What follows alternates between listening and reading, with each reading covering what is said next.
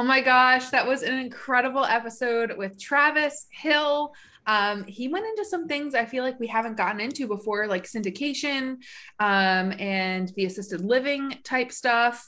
Um, I I'm really excited for people to listen to this episode. I think, like I said, he he dives into some things that we've never touched on before and gives some really great information as to you know why he's doing things that a lot of other people um, aren't or can't do or think they can't do and then you know ways that they can get involved with some of the stuff that he's doing.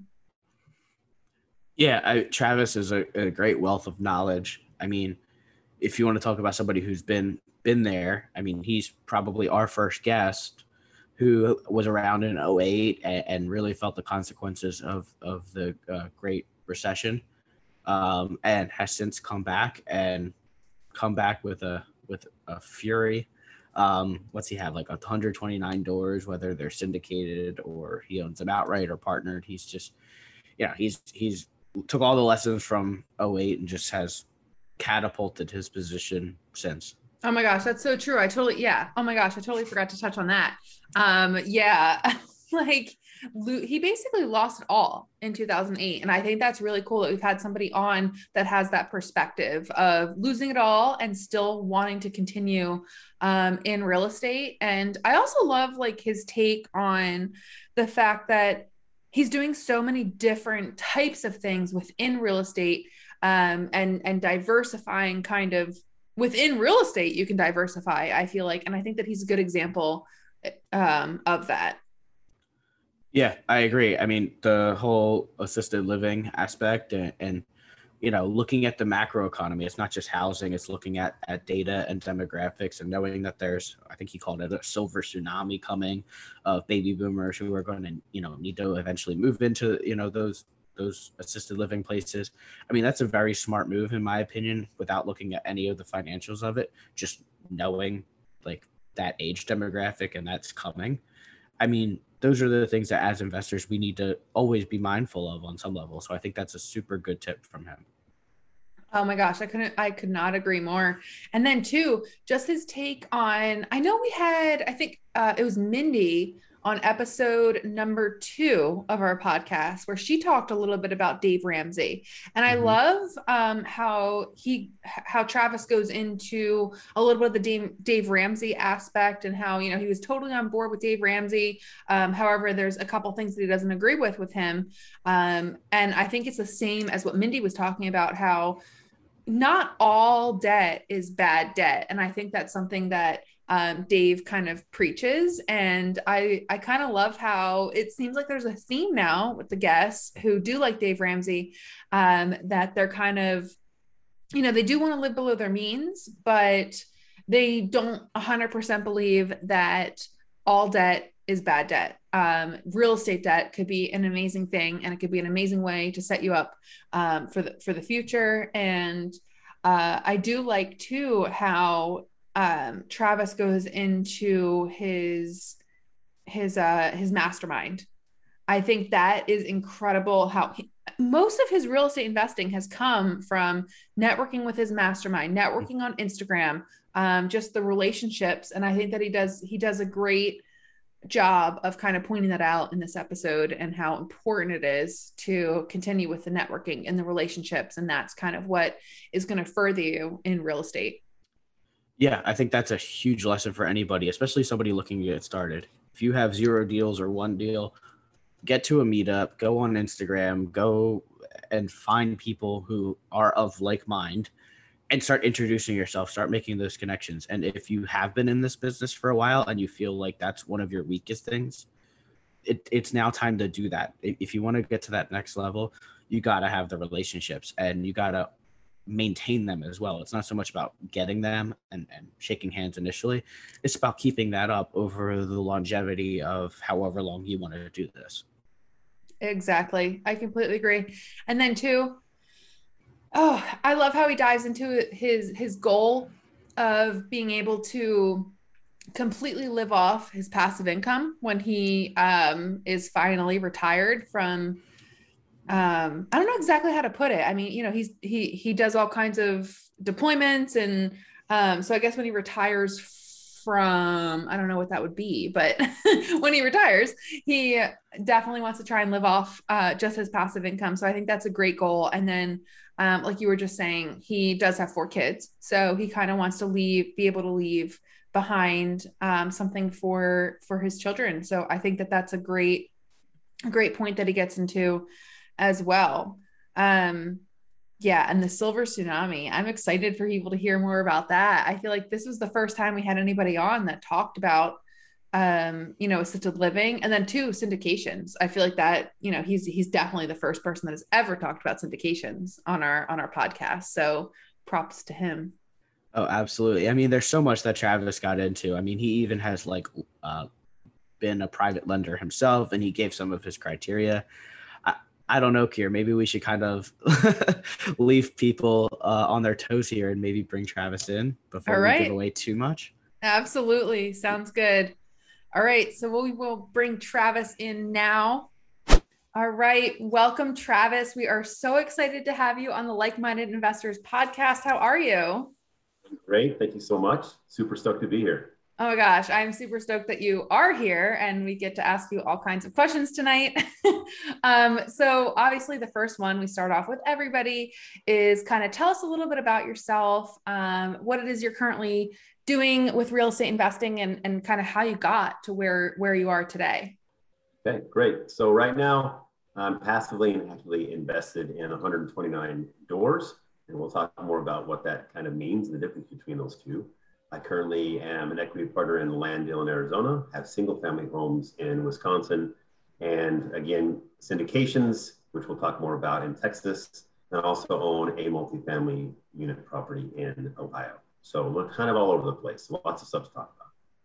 Uh, this is kind of my round two of investing. I started 20 years ago when my fiance, now wife, was a loan officer. We were doing single family homes in Las Vegas had six properties there pre-recession. And the recession like many of us uh, by 2011 i am a i don't know early 30 with three kids and a bunch of foreclosed and short sold properties starting over. So took a little hiatus from uh, 2011 let the let the uh, wounds heal till 2018 and started in 2018 that's where we are now Oh my gosh, I completely forgot. Yeah, so Travis and I have known each other for I think at least over a year, maybe 2 years. I don't remember. I feel like you were like in like the very beginning of the like-minded investors uh, group where we didn't even open up to the public yet for that meetup.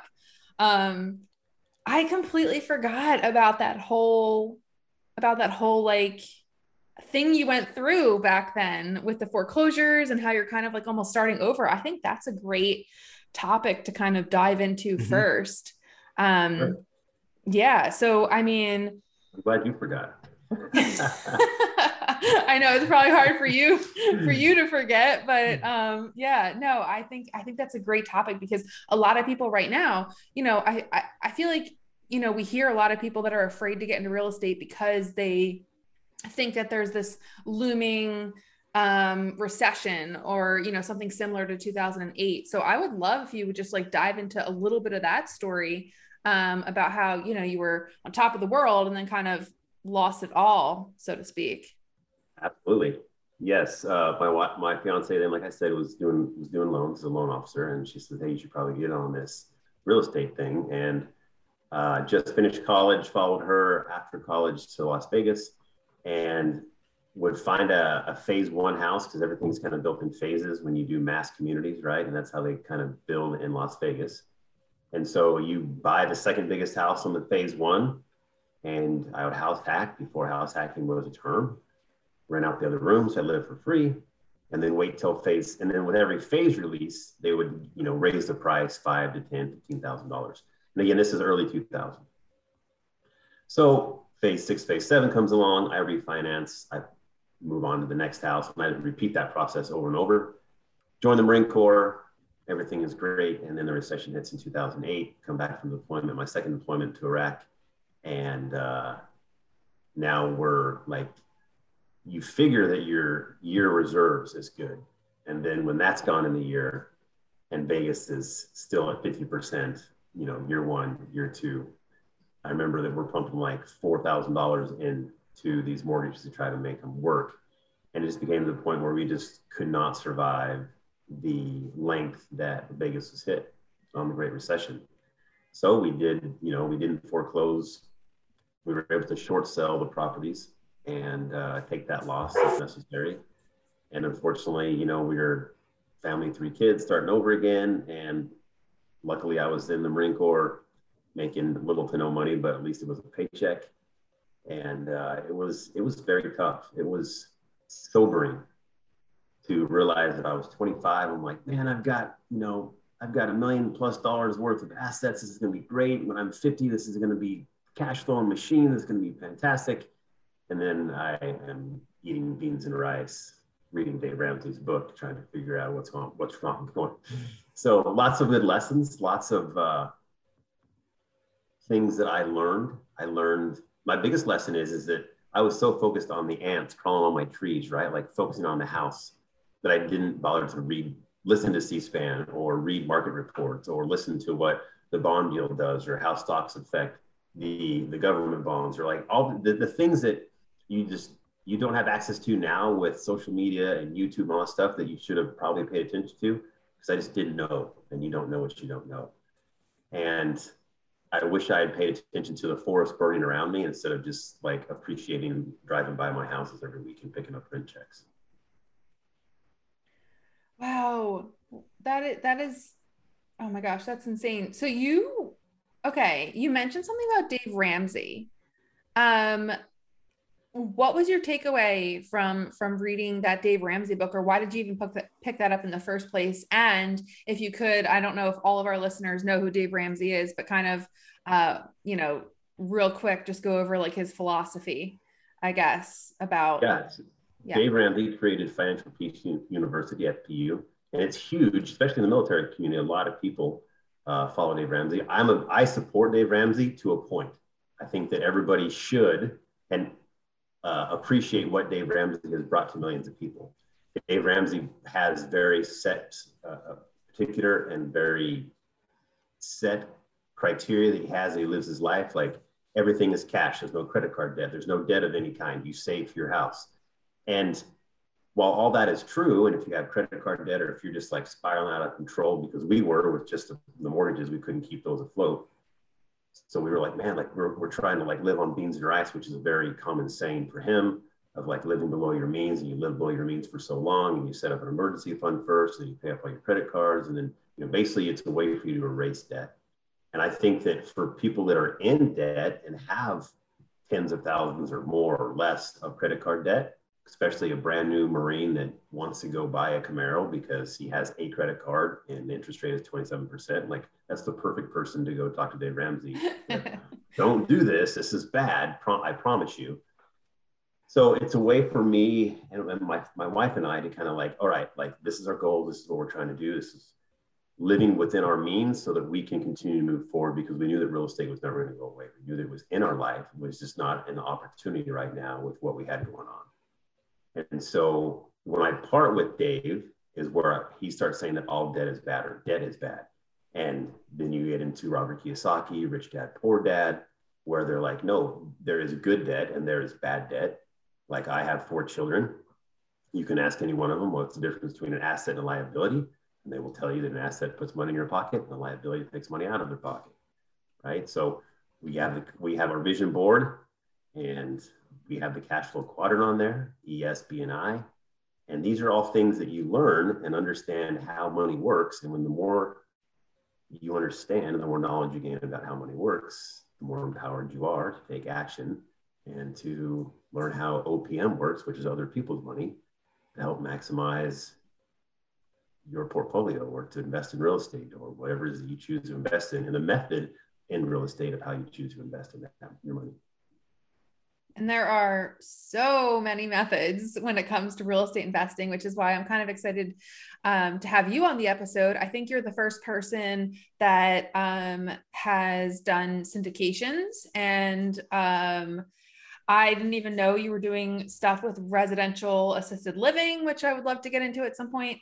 Um, but Bill, before we move on, did you have any questions um, regarding any of those those topics that he's already he's already discussed?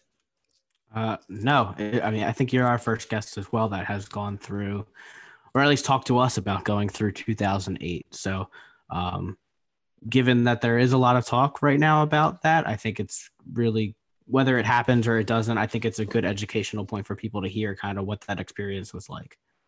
Yeah, and that you made it through. oh, absolutely. And when I started, when we started investing again, you know, my dad was like, "Why are you going to do that? You lost all your properties first time." I'm like, well, because if I did it once, I can do it again. I'm probably going to do better because I learned some things. And you gotta you gotta get back on the horse when you fall down. I was raised with horses, so I figured that would be a you know a parallel for him, but he didn't pick that up. So it, we're, we're going to make it happen. Yeah. Well, you are making it happen. It seems like so. I personally know close to zero about syndications. So um, I would love to know how you even got started in syndications, what syndications are. Um, kind of give us like the rundown on that part of your your real estate investing. Okay, cool. So I first got introduced to syndications because of the mastermind group that I'm in, which is all it's called the War Room, and it's all active duty and veteran military members. And um, it's the mastermind that has allowed me to grow and meet other active and veteran syndicators. And those are the people that bring, when you see, when you drive by a property, you know, an apartment complex or a condo complex, and it's like two blocks worth, you know, hundreds of units. Uh, for example, uh, Chris and Ashton Laverick with Valkyrie Investment Group, they just purchased a 384 unit in Florida, 384 doors that obviously one person, unless you hit the lottery or you invest in, you have an oil company or something, you're not going to have all that money at one hand, right? Like one person's not going to have that. So you have two types of partners. You have a GP, which is general partners, and they're the ones that get with the lenders and find the property and do all the demographics and all of the underwriting to say this property is a good deal. They then say, hey, it is for, we'll just use easy numbers, right? We'll just say 15 million right? Well, they're going to find limited partners or LPs. They're going to fund that 15 minute, that 15 million for whatever, let's just say we'll use standard 80 20. And there's a million, I'm not even trying to get into all the different ways, but we'll just stick, stick standard. They raise the 80% and then they fund, then they, or they, they raise the 20% and they get a mortgage on the 80%. So just like we would do on a regular single family home we as limited partners bring the money to the general partners and say, hey, here's our money. You will get it for typically three, five, or seven years. It's typically five years. You do a five year hold on the property. We'll give you a preferred return, which means that if it makes money, you get the, the limited partners get paid first, and then the general partners get paid second. And it's usually a 50 50, 60 40, 70 30 split. And that's all worked out in like the the, the webinar that the general partners would present to those people. You get a set return, six, seven, eight, six to nine percent usually. You there's an equity multiplier. There's a lot of different things that go into that, but basically, as a limited partner, and you're considered a passive investor because you do not have a say or any action like Bill, you or Kier that you guys would have in your flip or your BRRRR. Like you're actually doing it as a passive investor, they used to call it mailbox money. Now they call it ACH money because I just get a monthly or, or quarterly deposit into my account that I gave them with my routing number. And so at the end of the five years, when that property comes to the term, right, whatever they've negotiated that that duration of the investment to be, then they pay everybody out. General partners get it, they sell it to somebody else and move on and repeat. So it's a very good way to be a passive investor because I'm not having to worry about a tenant. I'm not worried about a leaky roof. I'm not worried about finding water in my bathroom, right? Like those are all things that I, as a passive investor, don't need to worry about. But what makes passive in being an LP or being in syndications is the relationship that I'm able to build with the general partners. So there's Chris and Ashton Laverack, there's Hutchin Heath. Oh man, there's and you and the there's so many good syndication people out there that are creating amazing things. Brian Briscoe of Four Oaks Capital, like there's tons of good people doing amazing things with syndications. Michael, Michael and Susie Sevier with Adventurous REI, like it's just incredible that want to bring solid, sustainable homes on a mass scale because there's not enough single family homes, there's not enough duplexes, there's not enough residential dwellings being made or being built for what we need as a country in whole. So it is a fantastic way for someone to get a small understanding to invest in real estate without the headaches of like, oh my gosh, I got to buy it. I'm going to get a phone call at 2 a.m. because there's a leaky faucet. It's not how that works. If you want, if you like that, which we do, three of us do, that's an active investor. And if you like syndications and want to be more hands off, and then passive investing is the way to go. Now, let's say that I am tired of the water damage and the leaky faucets and everything. Bill would Bill would know. Unfortunately, just today he uh he's experiencing that in his flip. Yeah, first first problem, real problem that has happened. So let's say hypothetically I'm all fed up, right? How would I get started in trying to become a passive investor? Like what is the first actionable step I would have to take to to reach out to somebody like some of the folks you mentioned or or how do I you know, start, you know, do I just give them a check and my routing number and say, pay me every quarter? If you want to do that, we can talk after this uh, podcast. no, I think that it starts with the relationship. It starts with uh, finding those people, reaching out, networking, and to find those people that do syndications. Uh, there, there are a couple differences in how the SEC, the Security Exchange Commission, looks at syndications. You have 50 and I'm gonna I'm gonna the numbers aren't correct. It's a 506 C, 506B, I think it's 506, maybe 503. And all those relate to the tax code, right? One of those allows you to have a relationship with the person, or has to have a relationship with the person. So if you want to, if I was syndicator bill and you want to invest with me, you and I would have a conversation. We get to know each other. That way, if the SEC comes back and says, "Do you know Bill?" I, as a general partner, can say, "Yes, I know Bill. We had conversations. Here's the email we talked about. Here's probably our text. This is his phone number. His kid's birthday's on this date." Like that type of stuff.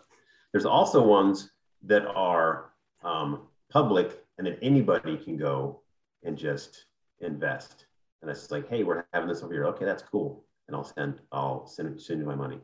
But it all starts with that relationship and how comfortable are you with somebody buying a 384 unit apartment complex and you've given them typically it's 50,000, some are 100 for the next five years.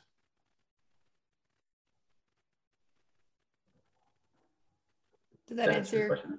Yeah, did that answer your question, Bill? I think so. Yeah. Uh, one follow up question, I guess, that I have is that okay, fifty, hundred thousand dollars. Let's say that I have that. Do you need any evidence for me to be like an accredited investor? So that's a good question. So there's two types of investors when it comes to being a limited partner. You have sophisticated, which is a yearly amount. You, if you fall under a a threshold, I think it's a million dollars, right? If you fall, if you make less than a million dollars collectively with you and your spouse, then you're a sophisticated investor. If you make over that, then you are a, an accredited investor. And then certain types of those syndications cater more toward um, accredited investors only, or they can bring so many slots of sophisticated investors in before they close that out. And sometimes it's like I've seen 35, I've seen 25 slots or positions available for sophisticated investors. And that's all just, again, goes back to the conversations that you have with those syndicated personnel. Makes sense. I don't have fifty thousand dollars. All of it's going to plumbing in this house. So yes. Unfortunately. Unfortunately. How uh Travis, how did you find these syndications to invest in? Like if you have to um quote unquote like know the people, um, how did you get to know these people enough to be able to invest in their syndications with being able to abide by those rules? Or I mean, are you an accredited investor? I am not an accredited investor. I do not make the threshold. I don't think it's a million. I think it's two hundred thousand dollars. Honestly, to, transition from a sophisticated to accredited investor, I think it's two hundred thousand dollars a year collectively. I think that's what it is. Uh, I am not. Um, there are stipulations. The SEC has kind of made those rules a lot less stringent in the last, I don't know, maybe 18 months or two years. So there are certain ways as, as a sophisticated investor you can become accredited if you're becoming a financial planner you get certain, certain certificates um, but to for your original question how i met all these people is all through my the mastermind group 100% through the war room and meeting these people and also just talking. Like I make, I'm, I'm sure I know that you guys do. Real estate's a part of your life. It's how you communicate. It's one of the ways that you put that energy and you put that out in the universe to be like, hey, I am doing real estate and it's freaking awesome. And I have goals and I have aspirations that real estate's going to allow me to do because I want to have cash flow or build my portfolio or whatever it is your goal is, what's your why, and how real estate is facilitating that. Yeah. So get out, get out there and network. Talk, let people know that you're like, hey man, I, you know what a syndication is? No, you've heard of that? No, but that guy does. Sweet. I love that. um, so you said so. I then based on what you said, it kind of sounds to me like syndication is definitely more passive for the most part. Um, so if so, I feel like from what you've said so far, your syndication um, deals that you're involved in is like your passive um, way of, in, of investing. But you also mentioned that you do some type of like active investing. Um, where does where does the active investing come in, and what kind of um, labels that active? Like, what are you actively doing in in that other real estate investing? All my active investing is out of state. So with the single family homes I have in Wisconsin and the multifamily I have in Ohio, they are. Uh, I I got to talk to my property manager. I got to send money. I got to collect rent um, from from the property manager, right? I've got to provide um, repairs when they move out. I get questions from the property manager about what they want to do about extending lease month to month, right? Um, that's that's what I mean by active. That's what an active investor does. I am the hands-on, and because it's out of state, I'm relying on a property manager to make sure that they're vetting the right tenants, that they're keeping the right tenants, and they and the tenant want to wants to continue to live in that property. That's awesome, and I I have a question because we just talked to Soli, uh, lattes and leases, um, and she invests out of state as well, but she actually manages from out of state. So I guess one of the questions I have is we, we talked to her a lot bu- about building an out of state team and things like that. How did you find your property manager or managers? Like, what was your criteria? How did you find them?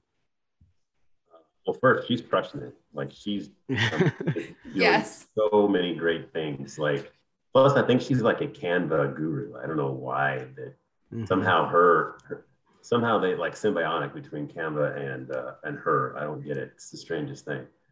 But how she's able to do that, um, I respect that a lot. I, as an active, active duty Marine officer, I have no time to uh, to facilitate that. There's too many meetings, and the Marine Corps is a very jealous woman, and wants to make sure that I'm at those meetings. And the last thing I need to do is make my tenant mad because I'm watching a PowerPoint, wanting to stab my eyeballs. So it is much easier for me to have a proper manager. I found them just again all through networking. Everything that my everything that exists in my portfolio is because of networking 100% all of it there's nothing that i have done on my own. Um, i did not just google property managers in cleveland and just start calling people. It was network. What do you think about this person? How is this person? And then having reaching out to people in my network and being like hey i'm gonna i'm trying to find a property manager in cleveland ohio. Does anybody have any good questions i could ask them? And then results. Here's a list. Here's what i use. Here's what i say. Sweet man. Thank you so much. And I think that, as you guys know, that's the beauty of real estate, right? Like there's no, there's anybody who's selfish in this game doesn't last long. They get pushed to the side because there's nothing, there's, you can't be selfish in this, in this space. It doesn't work. Absolutely. I could not agree more. Hence why we have the like-minded investors community. I feel like um, there's been so many great connections made. Um, but so I feel like this is all stemming back to a theme of like relationships and networking like that's how basically you got to where you are today.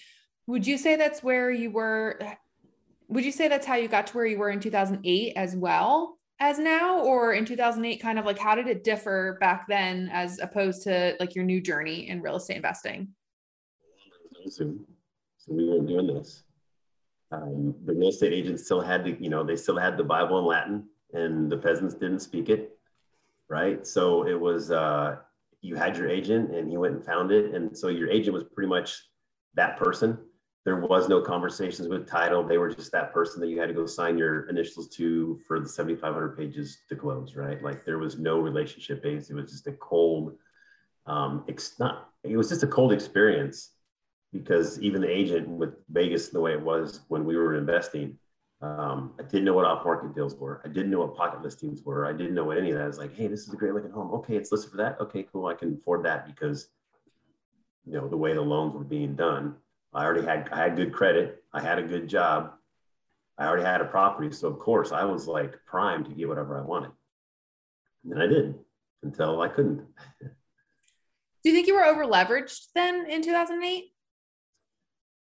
Uh, I think I was. I think I was over leveraged and I was ignorant in 2008. I think that having knowing what I know now, if I could tell myself back when I was 25, you know, 20 years ago, that would have been far better to be like, hey, you should probably look at this or think about what off-market deals are, or you know, what how can I find a burr or a flip or something else instead of just buying. Um, I thought the process worked, you know, coming in buying phase one and then re- refinancing at phase seven and taking the money out. I thought that was work that worked but it was over letters because I had no wiggle room. I had no equity in the property when everything went to 50%. percent mm hmm And also, even if I did, let's say I didn't finance it, refinance those properties, I still would not have the equity or anything in that, in the properties. Um, there is definitely a correlation, at least during that, during Vegas and in, during the Great Recession, there was a correlation between home price and rental price. And as the price you know, that whole entire area of Phoenix, Las Vegas, because everything got hit so hard. You know, it was like, oh, hey, here's your rent for 15. Okay, how about 1250? All right, how about a grand? Now, how about 850? Well, can you do five? So just to keep the people in the house. And, you know, my wife and I, we laugh now. We would love to have one of the houses, just one, if we could have kept one, because it is now probably two and a half, three times than what it was when we had it.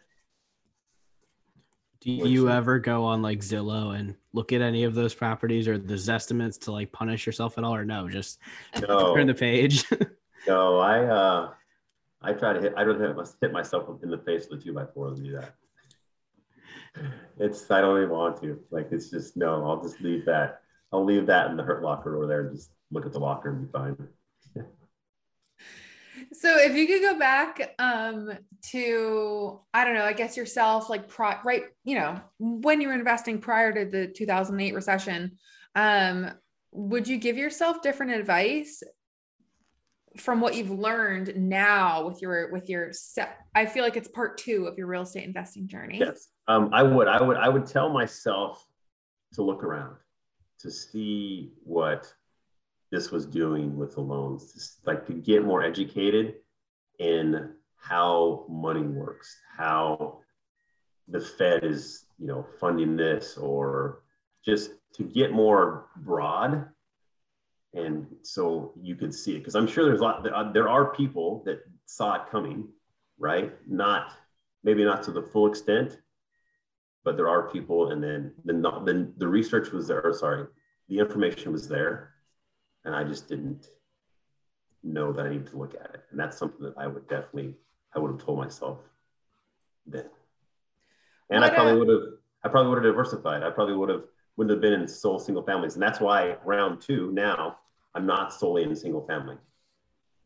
Yeah. Because then education and information, technology, social media has provided me an opportunity to like, oh, there are more things I can do. I can do, I can do private lending. I can understand, you know, I can lend on the equity piece, I can lend on the debt side, um, I can invest out of state, I can do all these different things that still satisfies my goal when I retire from the Marine Corps. And that's not to have a W 2 job and to just live solely on cash flow. So it, it's just what information and the, the power and knowledge that provides. Um, so two questions come to mind real quick. Um, do you have any resources off the top of your head that you could recommend to people where they could um, kind of find out some of that information that you wish you had known back then um, if not we can we can link some stuff in the in the notes later probably like watch more market report more um, financial tv that, that's that's a scary thing i don't have I don't have cable or anything. I haven't had cable since we started having kids, so I don't know how skewed that is. But you know, watch watch watch sectors, watch um, uh, you know manufacturing stuff. Like look at wood was a good example in the last during the recession or during the COVID. Like watching that stuff. These those are the things I had no clue about. Didn't think it was important. Like, hey, there's wood there, cool. Yeah. And but then, I don't have anything specifically that I watch now. I just yeah. listen. Just yeah. Listen. Yeah. And especially talk to your network. And, you know, I feel like that's kind of a great source of information too, is just talking to other people and feeling out their their thoughts and stuff on, you know, everything as far as the economy and you know rental properties flips. Like i feel like i don't know that's a great place to start. And then my and second and, and, it is because like right now like we're in three different states and three and two different three three different time zones two different two different time zones right? right. So i can publish or i can post a problem i'm having with a lender whether local or nationwide and i can easily have 10 people a dozen people or more chime in on what oh yeah i totally had that problem too but this is how i fixed it right? Or i have experienced that. Thanks for the knowledge. Like the ability to turn over information is so much faster than it was you know 20 years ago. So it it allows us to achieve results faster because we are collectively we're collaborating in like near real time. Yeah. That's what i love about about being on instagram. I'm not i'm not on instagram right now. I'm taking a, a break from social media for a little bit but that's what I do love about social media is you can get an instant response from so many different people from so many different perspectives. Um, do you do you use social media in that way? Is that kind of how? I mean, I know you had that you have that mastermind and everything, but do you also use your social media to kind of help with those things? Yeah, so helpful. So, my second question that um, you just brought up to my mind was you said that one of your your goals was to retire and be able to live off of your your cash flow. Um, I'm kind of curious as to like how on track are you for that? When do you retire? Do you have like a very specific cash flow goal, a unit goal? Kind of um, tell us where you're at with with with your goals. Right now, I am a fourth of the way there. Nice. And I determined that number by taking my expenses on a yearly basis and then figuring out what I, because right now I live on base, so I have base housing. So my, it's called BAH, Basic Allowance for Housing. They pay that and then they take it out because I live on base. And um, I added that in and so I have my set number of what it is that I need to have net cash flow every month. And that, and, and at 20 years, you qualify because I'm old, but the new Marines have a different system. But I have a pension. So when I at 20 years, I'm eligible for that pension, which is 50% of my base pay. I'm planning on staying in right now for about 22, 23 years. So that's four or five years after from now. And so on the pace that I'm at, I continue to make the cash flow goals that I'm currently getting and starting to keep continue to acquire, I'll be on track to uh, actually uh, succeed that. Let's say that right. Surpass that. Better word. So um, it was just a matter of seeing what the end in, you know, like what is Steve R. Right? Begin with the end in mind. So I knew what I had to get to, and then I just reverse planned that to where I am, and then um, I don't have it down to I need to close, you know, so many leads per day or so many calls per day. I don't have that down yet, but I have I need to make this much money every year till this time to be able to achieve my goal.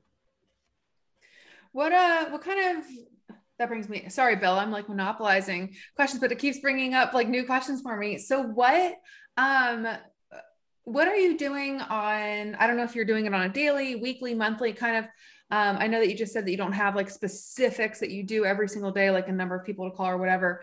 But what are you doing? Like, what habits do you think that you have uh, that have contributed to your success?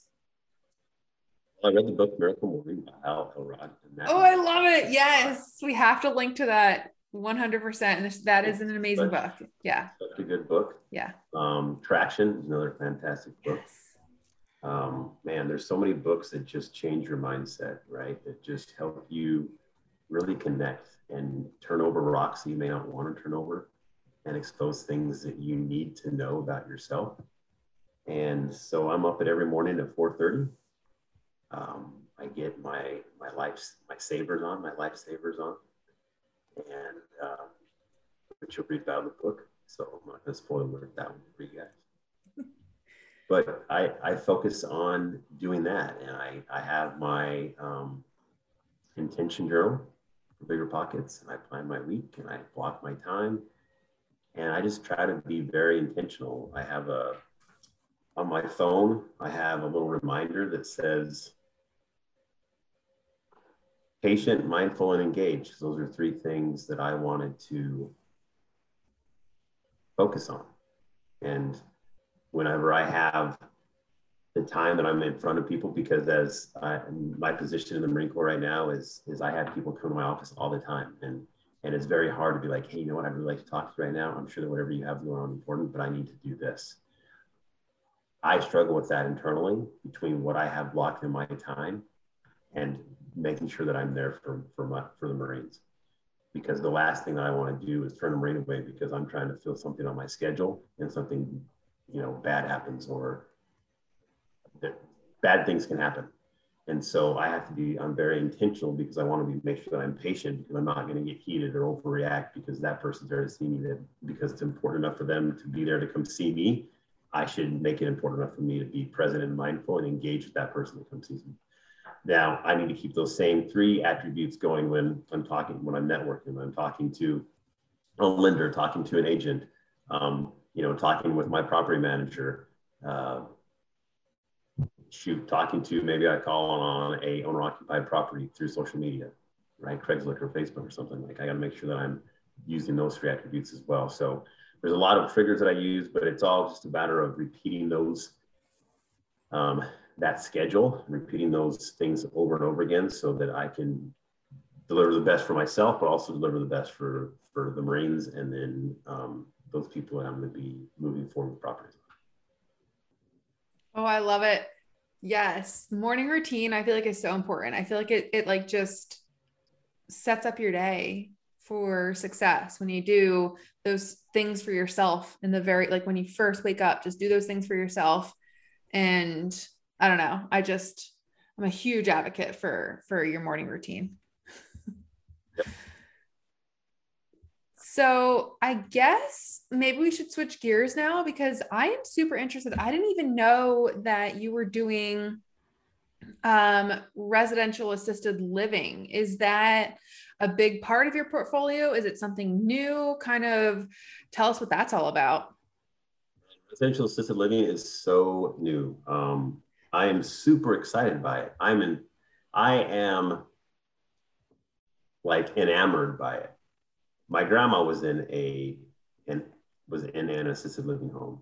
And I went there and I walk in and I'm like, wow, this is pretty cool. And then I got to talk to the owner. And then I got to talk to the owner some more. And then I got to talk to the owner about the money that they were making. And I'm like, you got to be kidding me. And so there is they call it the silver tsunami and it's coming and they're projecting and you know baby boomers are getting they're no longer 50 they're no longer 60 they're 70 80 plus and there's going to be millions and upon millions of baby boomers. They're going to need assisted living in all its aspects. Uh, i live in orange county california. I'm stationed at camp pendleton and there are probably in the last four years there's probably there's three big like 40 50 60 unit assisted living buildings that have gone up just in the last, I don't know, five miles, six miles. I'll throw out 10. So residential assisted living is you take a single family home, maybe a duplex, something residential, you convert it to ADA uh, disability and also senior compliant, widen the hallways, put in a sprinkler system, uh, no lip showers, take out the carpet, put all the like, you know, your, your LVP down and then you have a company come and you manage it. And in my aspects of it, I want to be the landlord that, that builds or rehabs a property so that a company can come in and fill that space with patients and then they can run it. I am not interested in in the operational part of it. I am heavily and excited about providing a space that is that the patients can come in and their kids and grandkids can walk in and be like, wow, nice place. I want my my relative to live to be here. And they, this is a place that they are comfortable coming to visit, and this is a place that they're comfortable being able to stay other than saying, hey, we're just going to drop grandpa off at the nursing home, right? We've all watched something about Mary. We know what happens when their fingers hurt. So. Oh my God, I haven't seen that movie in so long, but yes. you know, anybody who get yard duty and have their back hurt. so it's uh, that's something that's interesting to me because it's it's a uh, you know imagine imagine being a landlord right, and you get your rent check and your mortgage is whatever, and you're getting your four two to five hundred dollars a month in, net cash flow. Cool, because that family is living in the property. Well, imagine that same property converted into a row. It's a three bedroom, two bath house. 1,800 square feet. The average, the national average for um, assisted living, a bed, considered a bed is like 42, 4,500 bucks, right? That's between private and insurance. Well, if you're putting two beds per room based on whatever your state requirement is, and every state is different, and what level of care that you have, right? Between just being able to help them with their meds to combing their hair and trimming their toenails, right? If, let's just say you negotiate, uh, let's just say $1,000 a bed, if the average is $4,500, and that covers what all the operators are able to do. And then that company that comes in and runs it, they sign a 10 year triple net lease, which means they cover all the taxes, the repairs, the insurance, they cover everything. And you just provided that. And they do that for 10 years at $1,000 a bed, and you have four to six beds. Okay, right? So not only is it has a very fiscal appeal to it, it also knows like, hey, my grandma was in one of these, and I am very interested in making sure that somebody else's grandma is being taken care of by a reputable company that wants to come in and do it. But also, I as a grandchild can walk in and be like, this place is cool. Okay, fine. Instead of like, oh look, there's roaches, and and you're going to have right, just like there's slumlords in individual houses and in residential and commercial, there's going to be slumlords in that. So it's uh it's something I'm, I'm digging. How do you how do you find um, those? I, am sure it's probably the same way that you find property management companies. I'm sure that there's a whole bunch of those companies out there um, that do assisted living.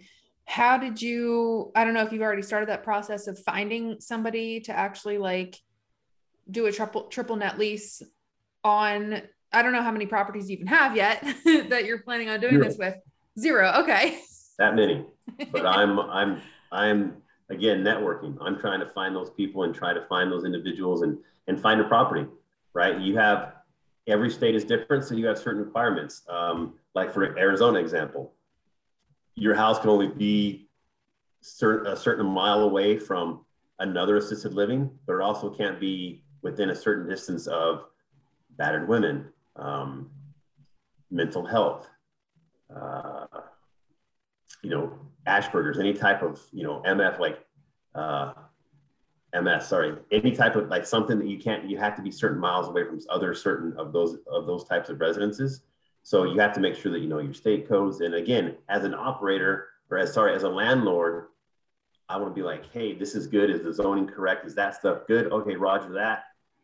And then go out and find the company because I don't want to I have to do my due diligence because I don't want to find a property like this is great and then find out that there's a battered home a half mile away and the requirement is a mile and a half. I'm like, oh crap, now what do I do? But that offers a great exit strategy, right? I don't think there's too many families that are going to be like, oh, these these hallways are too too wide. I'm not going to rent here.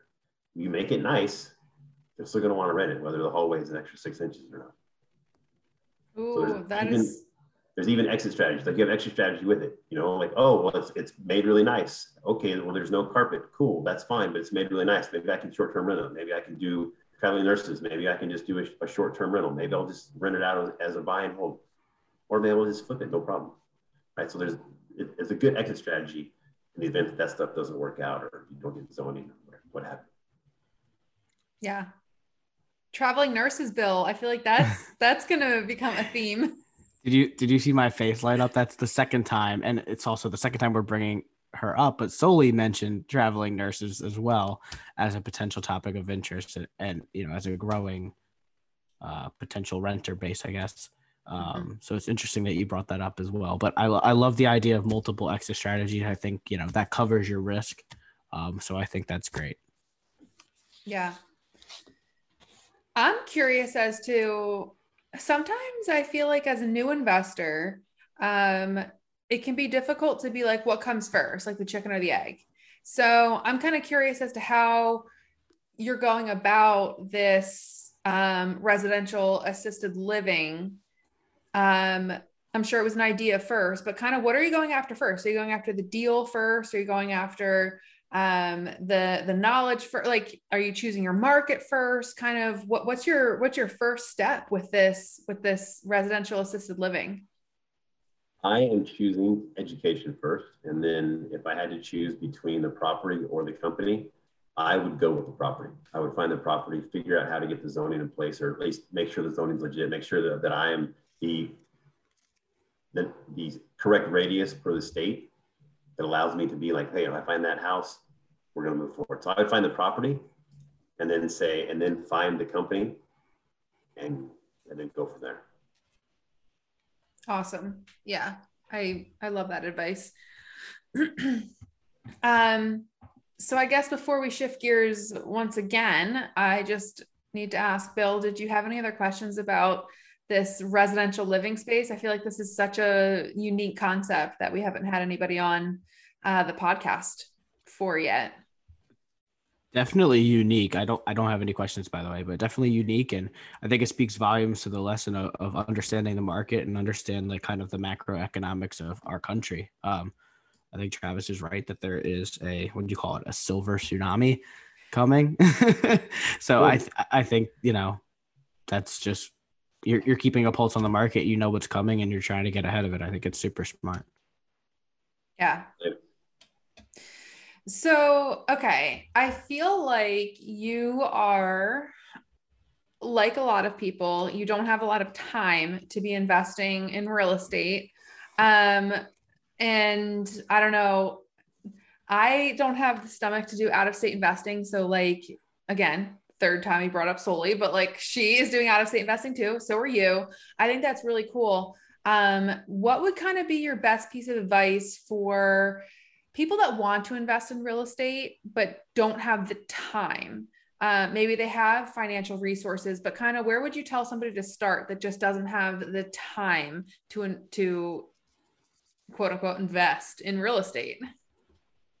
Oh man, if I didn't have the time, but I had the inclination and some money saved up that I didn't want to like leave in the savings account and lose to inflation, I would totally do syndications. I would be a passive investor.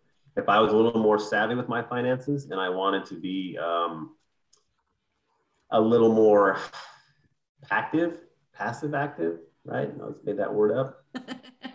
Love uh. I would look at I would look at private lending and understand that and see how I can use my money. You know, because private lenders are getting ten to twelve percent, a point or two, which is one percent of the purchase price up front.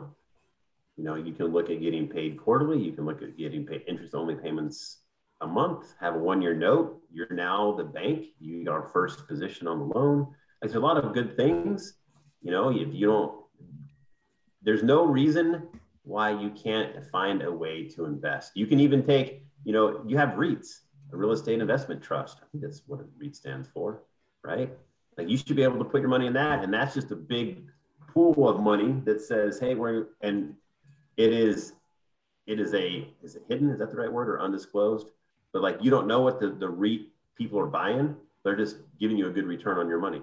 That's another totally easy way if you're familiar with stocks and you don't want to mess with the house. But man, there's, I think passive, um, being a passive investor through syndications or private lending is such a good way for you to, to dabble. Um, Alexander, she has a Facebook page. She's fantastic.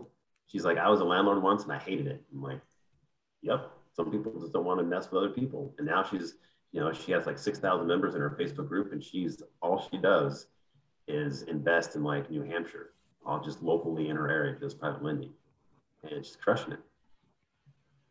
So I feel like we're going to get the question what is the difference between investing in syndications versus being a private money lender? Um, is that something you'd be able to answer? Uh, yeah. So private money lending allows you to be the financer of a property. So conventionally, Kier and I, we're, we're the happy lucky couple. We go get married. We were like, we're going to buy a house, and we get whatever you know, three and a half, three and a half percent on an FHA, or we do Fannie Freddie. We put our twenty percent down, and we put our twenty percent down on a hundred thousand dollar property, and we finance the other eighty thousand. Right? Very traditional, very straightforward. With private lending, Kier and Bill, I find the house. They're like, "Hey, Travis, we have like ten grand." and this hundred thousand. We can put ten percent down on this hundred thousand dollar house. All right, cool. What I will do is I will finance the ninety thousand dollars. I am now the first person. I'm first position, right? So that means if you default, I'm the first person that gets paid. So we would go and we would get the attorney, if your state requires that, right?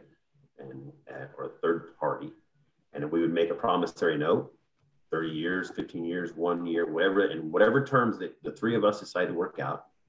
Typically, when I private lend, it's on a one year note, it's a first position lien. And then, and the verbiage says, hey, I, I get interest only payments of whatever interest rate we decide. And that's the beauty of, of private lending is we get to have that conversation. It's not some institution telling me what I'm going to accept if I want to take it or leave it. So we decide on the interest rate for the duration of the note and then gets recorded with title. And then you just start making payments to me with the set interest rate. And then we adjust whether it's amortized over 30 years, it's amortized in 15, it's uh, amortized over 30 due in five, like whatever it is, however creative we want to be, where both parties accept the terms and move forward. Now, if you default because it's a, the, the property is a piece of it's a real property with collateral, right? I get to take that over if you default based on what the contract says. And you just go from there. So private lending is a good way. That's on the equity, or sorry, that's on the debt side, right? Because that's a debt that you owe me.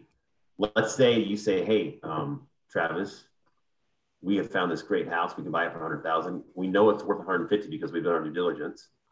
Here's all the comps that say it so.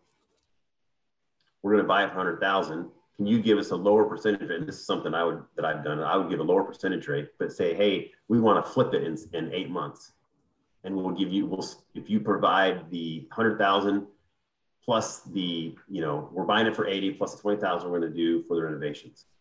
Give us a lower percentage rate for that one year note, no prepayment penalty, meaning you don't get penalized if you pay it off early, and then we'll give you a, you know twenty five percent of the uh, the fifty thousand dollars we make cool. Now I have I have played private lending on the debt side, and I've played private equity or private lending on the equity side.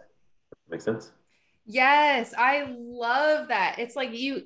It's just a demonstration of how you can be so creative with real estate. You literally can make any deal that you want to and then write it up with an attorney and you're like you're good to go i love yes. that mm-hmm. that mm-hmm. It, it really is that easy and people try to make it so convoluted and it's whatever the parties are comfortable doing and just is going to get his piece because he draws it up as you should right? As you should. Contracts and notes and all that stuff keep everybody's keep everybody's thanksgiving and christmas happy. So what do you look for? So you said that you are a private money lender. So um, what would you look for? Say bill and i did have a deal that we wanted to partner on with you or something. Like what would you require from myself and bill to be able to be like hey travis we want you to invest in this deal kind of what are some requirements that you look for when when you do private money lending i would look for experience right i would look for like I would look for your ability to like how how involved are you in this deal? Like do you have an income? Are you guys like trying to grow meth in the back and you're just to kind of skate from, you know, are you flipping McDonald's, both of you, and you guys met there? And, and like all of that, like those are things because if I'm going to invest my time and money into you, then it's only fair that your time and money gets reciprocated back to me. So I get to ask you those questions like, hey, what happens if you get pregnant in two months? What happens? Like, oh, I'm already four months pregnant. Oh, okay. So what's going to happen with your finances when you are home? Are you going to start doing childcare? Like, those are questions that I would ask because you're dealing with my money, right? And and I don't want to give. I don't want to give my money to somebody that doesn't have a plan of like, hey, oh, that's a good question. Whenever whenever I deal with people, I've been fortunate to deal with everybody when I private lend, everybody I do like or to have a relationship with. But if it was somebody new, it would be um, your experience. Uh, what is your intention? Have you looked at it long term? How long are you going to be in the property? Like, um, do you plan on doing repairs? Like, all, just like, what is your goal? Like, tell me, how are you going to use this property to your benefit, or are you just trying to find an easy way so that you can skip out on payments?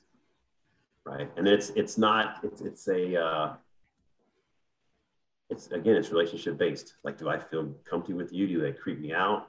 Does Bill like pick his nose every time he looks at me? Like, those are all different things. Have I picked my nose at all? I don't know. We'll have to go to the YouTube channel. We'll have to go to YouTube and check it out. We'll, we'll see if Bill picked his nose during this episode. Yeah, I, and one here, here's one note. I would look at your car. I would see what you drive. What does the inside look like? Do you wash it? Do you take care of it? Does it look like crap? Do you have stuff like shoved in the dash?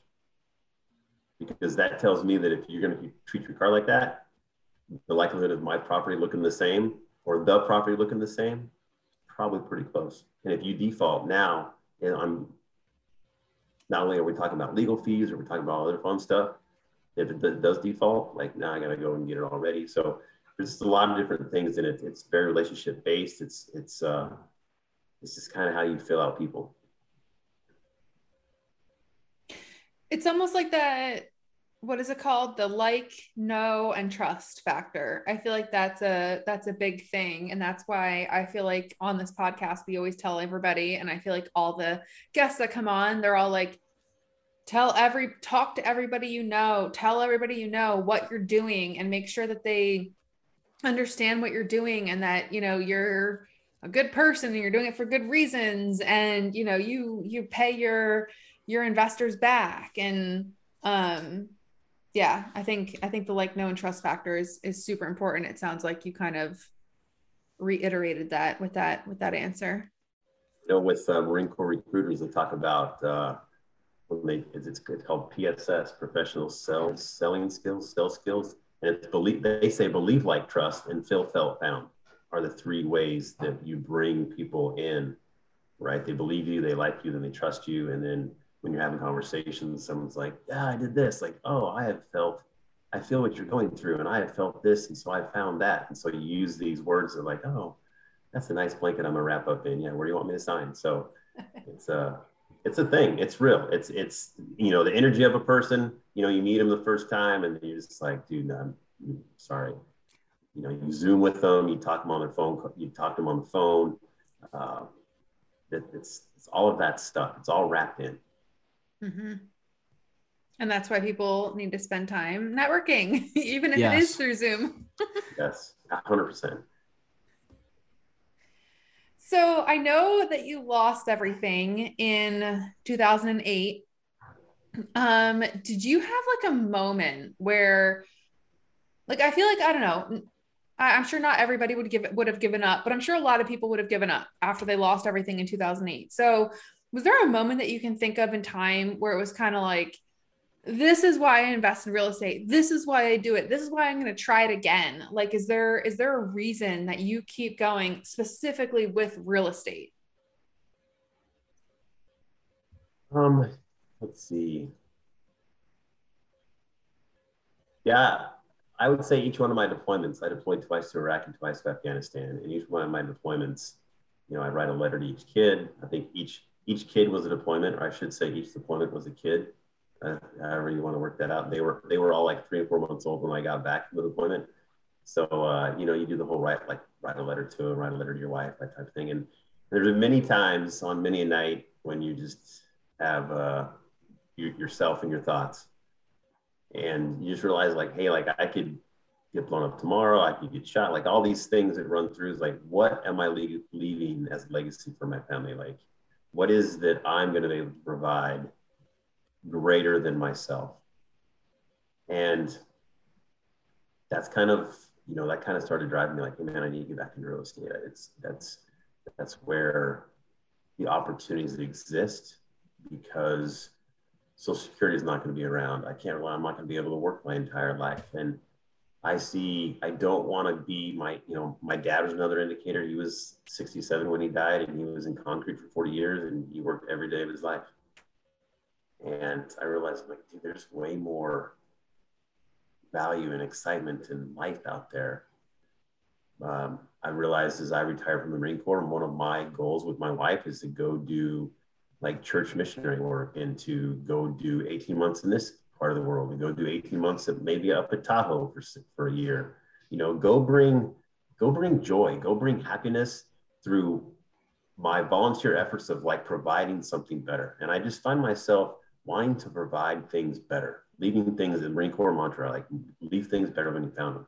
And if I can go somewhere and like clean up a school or paint a fence or or paint a wall, I mean, you can paint a fence very well, but um, paint a wall or build something or you know and it's not even like a proselyting mission or you know i don't have to go there and just grab on my soapbox but just provide that service. Man like that's a fulfilling life. And if i can do that without having to touch my pension and my and my disability that i hope to get and like everything else and i can do that through real estate and it provides that means man like that is power. That's awesome. That's leaving uh, at the end of your day you can see your work good. yeah that's good and then you can go and just repeat that over and over. And like who doesn't want to have for me that's a fulfilling life. And regardless of what method that fulfillment happens man we should all be striving to get a fulfilled life like that. That is one hell of a why and a mic drop moment.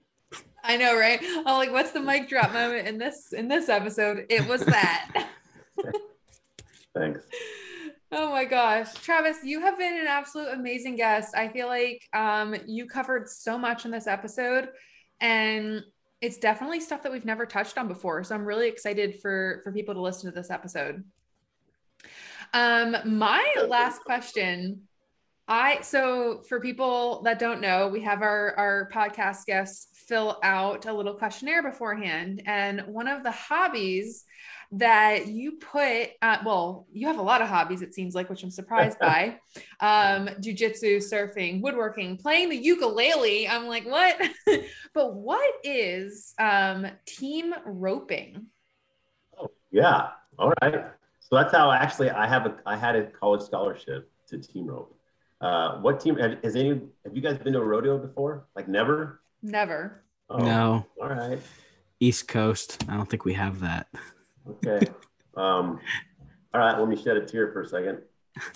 So team roping, and like you know what the rodeo is though, right? Like it's it's all events with cowboys and animals. Yes. Okay. Mm-hmm. All right. Well, at least we got foundation established. We'll go from there. So team roping is you have a header and you have a heeler, and you have a steer in the middle. Well, the the header and the heeler back into the box, and the header nods for the steer, and I'm a header, so the steer I nod for the steer. The steer exit the exits the chute. He's given a certain distance to like get away, and then I and my partner we run up to the steer. I rope the steer around the horns. I dally on my my saddle horn and I turn left. Now my heeler, my partner, comes in and when a steer runs, his back legs hop up and down like a rabbit. So the heeler comes in, he gets in time with his steps and he throws his heel loop and then he goes to the horn and dallies. I turn around and face, and then the flagger who's timing us, his time starts when the chute opens, he drops the flag and that's the time. So fastest time wins. Usually it's two to three go rounds. And if you are the fastest in the go round, you get money. And if you win the average, you win money. And like, that's what I grew up doing. Oh my gosh. I have never, ever heard of that. Me neither, but it's super interesting. I mean, you, uh, it's you, one of the, uh, it's one of the really like, surfing's amazing, right? Like you get on the wave and the wave is making you happen and you're going fast and you're dropping in and all that stuff. Being on an animal, when you're sitting on the animal in your saddle and you're going from zero to 35 miles an hour in about, I don't know, four, five, three to six seconds. And having like you're roping another animal and then your horse is moving and the steer is doing the thing. Like it is, it's a truly amazing, amazing feeling to have one, to feel all that power in the, in the quarter horse is the breed that we ride and to have them just reach out there and the wind's in your face and you're roping and it's it's pretty cool. It's it's a it is definitely a five senses extravaganza. you need to record yourself doing this or have someone record you doing this because we need I need oh I need to see this. Same. Fair enough. Fair enough. I'll, I'll pull uh, out some old stuff. Yeah we would love that. We would love if you'd send that over. Um, so Travis, um, I guess we're going to wrap up the episode here now. If you just want to tell people um, where they can find you, I don't know if you have like a website or if you're just an Instagram person, um, kind of let us know where people can reach out to you and and uh, and chat if they want. Yep, I'm on Instagram at, at Travis Hill 1310. That's uh, at Travis Hill 1310. Awesome. Awesome. All right, Travis. Well, this was amazing. Thank you so, so much for being on tonight. Um, and I think maybe we should leak a little bit more into this this next episode. You did say that you invest in Ohio, and we didn't dive into that on purpose because uh, we're going to have you and um, what should I call him? Your partner or? Um, first, all, first, I would call him my friend. Friend, yes. Friend and partner. Uh, yeah, I guess we could. That's that's becoming a thing. Yeah. Okay. Okay. So um, yeah, we're gonna have Travis and um, Steve on. Who Steve was on um, last week's episode. So um, we're gonna have like a, a dual episode with Travis and Steve and kind of how they got together and what they're what they're doing um, in Ohio. So we'll dive into that on the next episode. So we're excited for you guys to all listen to that. Dope! Can't wait. Yeah. All right. Thank you, Travis, so much. Have a great night. Thanks, guys. You too. All right. Bye bye.